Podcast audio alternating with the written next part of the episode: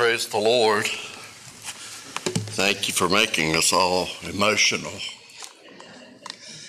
Right here at this time. I think I'll just stick it in my pocket. It's been an emotional weekend for me. Uh, by the way, today is my oldest granddaughter's birthday, Tate. Happy birthday, Tate. Just adds to the emotional weekend for me. Yesterday, I uh, married off my second grandson, and uh, someone asked me prior to the service, Are you nervous? And I said, No, I'm not nervous, but I'm nostalgic. And nostalgia leads to emotions, I believe, in talking about your mom. And you get nostalgic, you get emotional. And sure enough, I stepped in uh, without being nervous. I said, nerves are actually a good thing. You know, they give you the energy to push through. A lot of people let nerves stop them from doing things, and actually, nerves energize you. Uh, that's a little tidbit uh, for you. Uh, but anyway, when I got into the service, sure enough, the nostalgia led to the emotions, which made it uh, one of the more difficult weddings that I performed in all my years of performing weddings. And uh, but I'm thankful. I really am. I uh, somebody uh, said you're going to marry all of your grandchildren. I said I I'd like to be around for my great grandchild's wedding, but we shall see. I don't know if I can do uh, too many more. Gets more emotional every time. I know you've been praying for uh, Pastor John and Melissa and God being with them. And uh, I'm thankful. Uh, in uh, just a few weeks now, I'll celebrate 50 years of marriage. And uh, I wish that for them. And I pray for her health and for their health and their family all they need are prayers. They have a big old mark on them by the enemy. He hates the man of God. He hates the pastor. He hates the church. You have a mark on you as well. As I was thinking about what I would share, and I have not had much time to think, I was thinking next week I'm working on a message entitled Jochebed or Jezebel, What Shall We Name the Child? Uh, but I don't have it, it's not really ready uh, for prime time uh, or any time yet. But I, I am blessed. I, I, actually, when I left the pastorate, there's some things that you think about. One of them is uh, I won't be preaching Easter anymore. Um, which is a burden and a blessing. You love it, it's wonderful. I mean, it's our national day. But to be fresh as a preacher uh, for Easter is difficult. So I won't be doing that. Uh, I won't be preaching Mother's Days and Father's Days because, well, pastors do that. They want to preach on Mother's Day and Father's Day, generally speaking. I preached on Easter. I'm preaching next week, and I, Lord willing, will be back here preaching on Father's Day uh, this year. So you just, I believe in the sovereignty of God. I don't understand the sovereignty of God. I hesitate to try to explain or talk about the sovereignty of God. But I believe it. When you talk about what we believe, sovereignty of God, that means He's in charge. He sometimes lets us in on it and sometimes he doesn't, but he's in charge.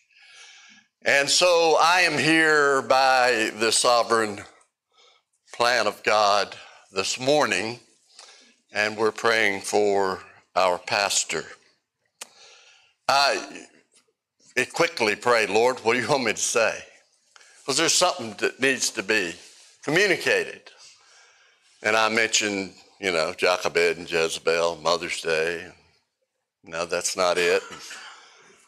Uh, when I was in Myanmar, if, are you stalling? No, I'm just sharing and trying to get there.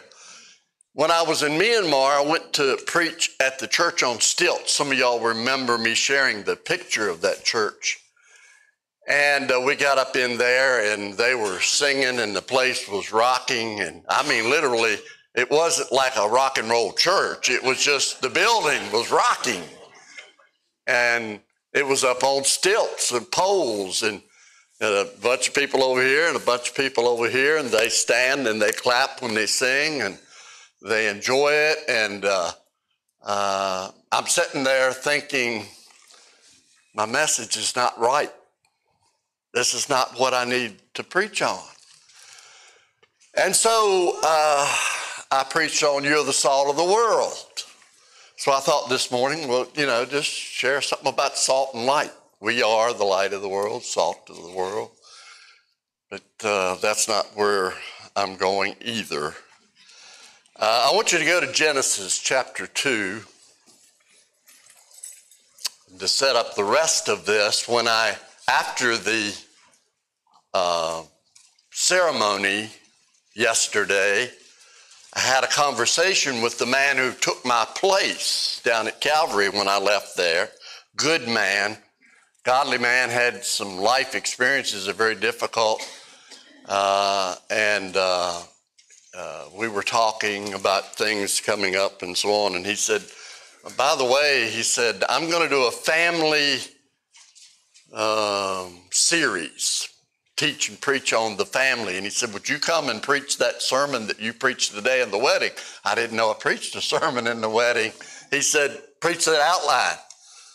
He said, And, and so I'm going to share that with you with a little more detail than I was able to on yesterday.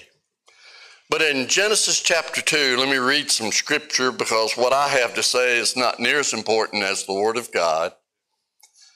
In Genesis chapter 2 and verse 18, it says, And the Lord God said, Now, this you got to remember where you're at. Adam's been created, the animals have been created, uh, and uh, they've been named, and so on. And the Lord God said, It's not good that the man should be alone. Uh, I didn't say that. I know that there are some people who need to be alone. but the Lord said in the book of Genesis, uh, chapter 2 and verse 18, that it is not good for man to be alone. Now, you can broaden that and say we need each other. True, right? All of us. That's, I mean, that's a, sort of the foundation of the church. Some people have left the church and they say, I don't need to go to church. I can watch them on TV. They don't, but they say, I can watch them on TV. But you all know that the church is not just about hearing a preacher preach. If that's all you come for, you're missing it. Matter of fact, I mean, that's a small part. It's the connection, the fellowship, the we need each other. And he implied that in uh, the book of Hebrews, chapter 10, verse 25, when he said, Forsake not the assembling of yourselves together, as the manner of some is, and so much the more as you see the day approaching. It wasn't about, oh, we got to go hear more preaching. No, it was about, we need to be together so much the more as we see it. Don't you see the day approaching? Oh, my goodness. With all that's going on in our society, we see the day approaching. God said it's not good for man to be alone. And so he gave Adam his first gift. Notice it says, I will make him an help meet for him. I will make him a help meet for him, somebody to help him, someone who's compatible with him. And out of the ground, the Lord God formed every beast of the field and every fowl of the air and brought them unto Adam to see what he would call them. Uh, and, uh, and whatsoever Adam called every living creature, uh, that was the name thereof. And Adam gave names to all the cattle and the fowl of the air and the beasts of the field. But for Adam, there was not found an help meet for him. And the Lord God caused a deep sleep to fall upon Adam. and he slept. Now, verse 18 is the first gift. Here's the first surgery. If you've ever been put to sleep for surgery, this is the first time it ever happened.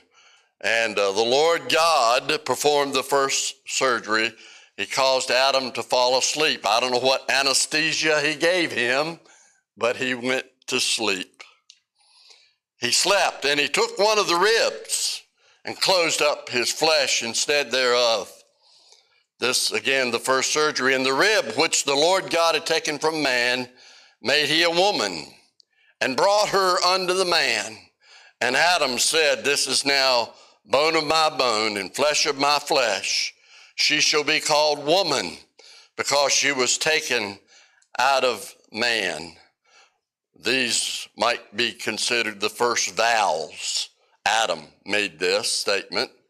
Therefore shall a man leave his father and his mother, shall cleave unto his wife, they shall be one flesh, and they were both naked, man and his wife, and were not ashamed. Now we move over a little further in the story to chapter 5. And I want to read verses 1 uh, through 5. This is the book of the generation of Adam. In the day that God created man, in the likeness God, uh, in the likeness of God, made him. He didn't say we were made to look like him. He made us in his likeness or in his uh, uh, emotional and spiritual makeup with a consciousness of who he was and so on. Not time to talk about that.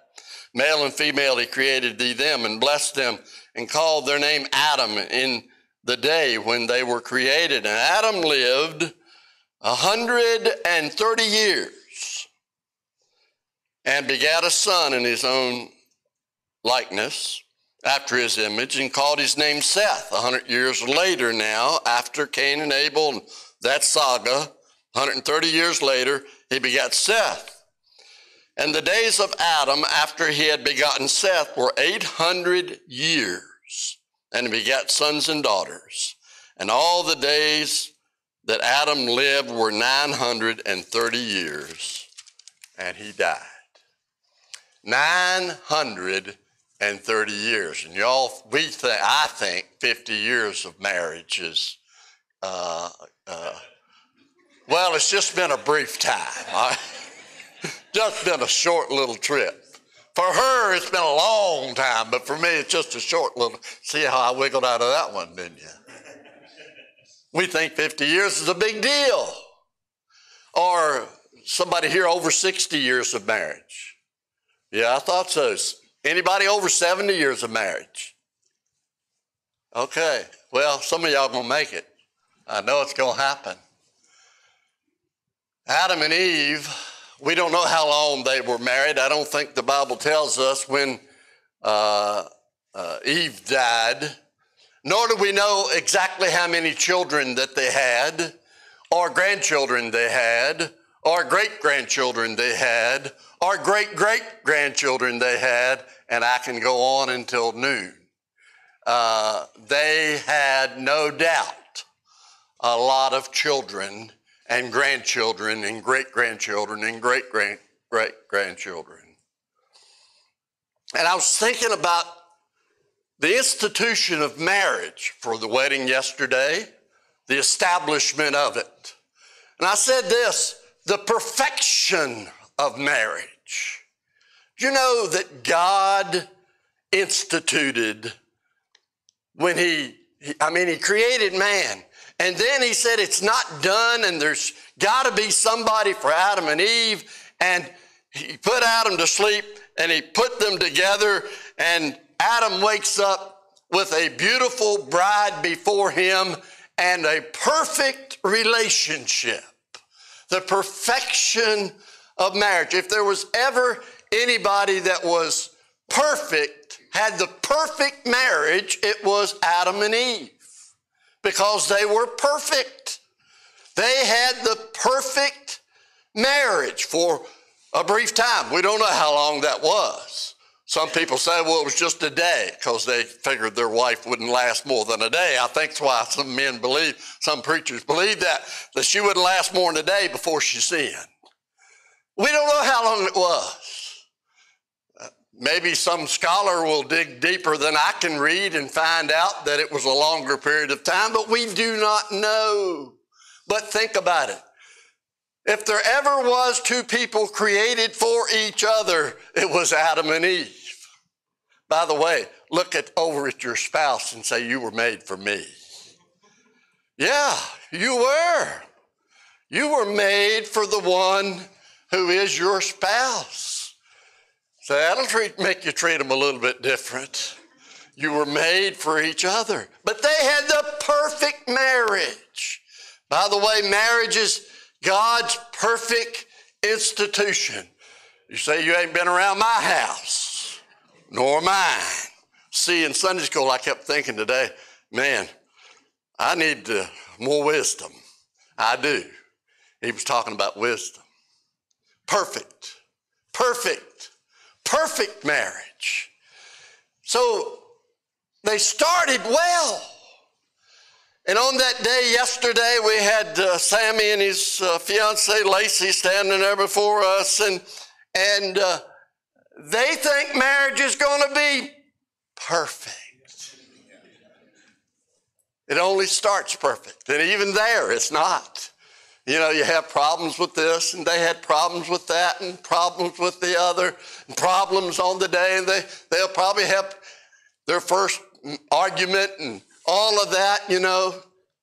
It doesn't stay perfect long. Which brings me to the peril of marriage the peril. Because I didn't read in beginning in chapter 3, but you know the passage, you have the first temptation. It's interesting to me that this happened after Adam and Eve had been married by God, brought together.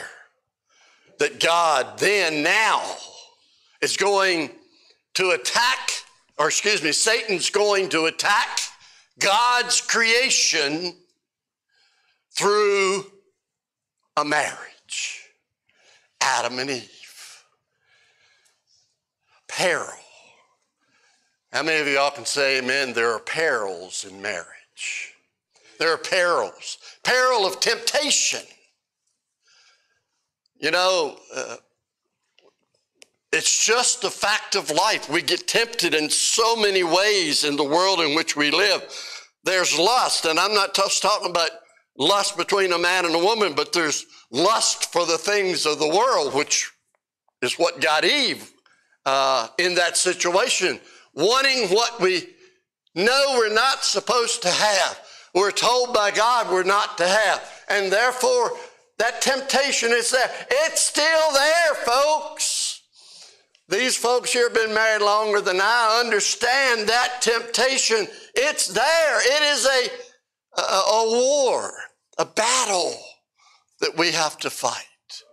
The perils of marriage.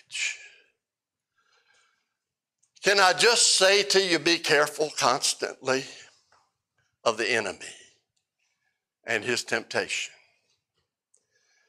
And I don't have to tell you because you made out of the same dirt I am. It is constant. And boy, I need the Lord. We need the Lord, as he sang earlier. Not only was there the temptation there, though, there was the conflict. The first thing Adam did is said, Lord, that woman. I don't know why the Lord didn't say, hey, you married her. he couldn't, could he? because he had put them together.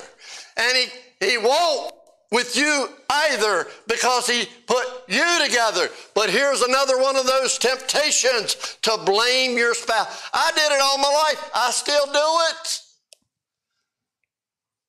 It ain't good. I'm being honest. Is ever anything I decided to try to do in preaching is to be honest with you. I'm fancy, but I'll try to be honest. We have had conflict. I have blamed her and she blamed the devil. I mean, she never blamed me. I don't know. I don't have great memory, but I don't ever remember her blaming me. But we can all blame the devil. That's the easy way, isn't it? And so here you have the perils of marriage. Sammy Lacey hadn't experienced this yet, at least not much. But it is part of it. Try not to dwell there too much with people, or somebody may decide to leave at the wedding, you know. Just, I think I'll pass. That's why it's a God given thing. Not to be entered into lightly, is it? The perils of marriage. And then there's the problems of marriage.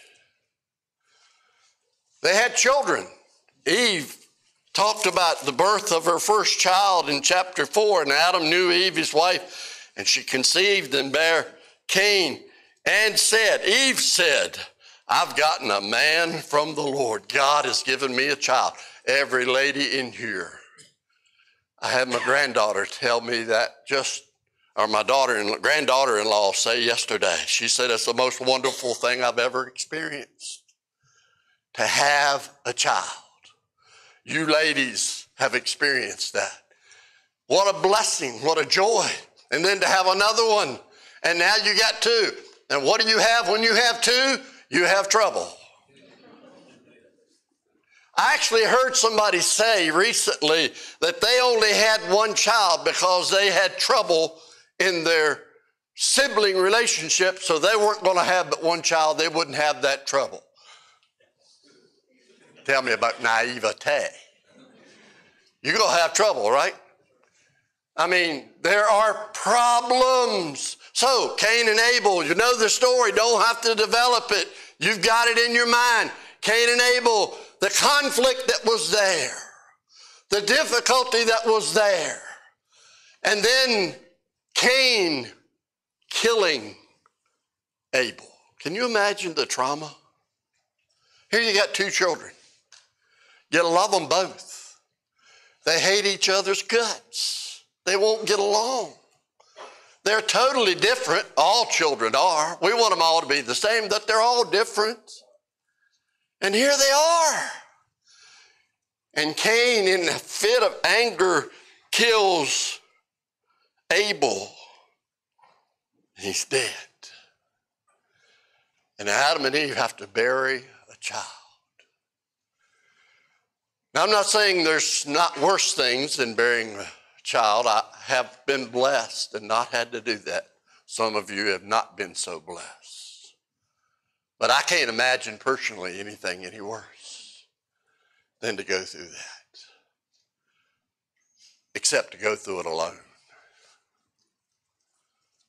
And in that time of problem, Adam had Eve, and Eve had Adam. And don't you imagine they cried a lot in each other's arms? They wept a lot together. The problems of marriage. But then I'm going to finish, and you're going to be out of here by noon, and you'll say, Rick Ramsey didn't preach today.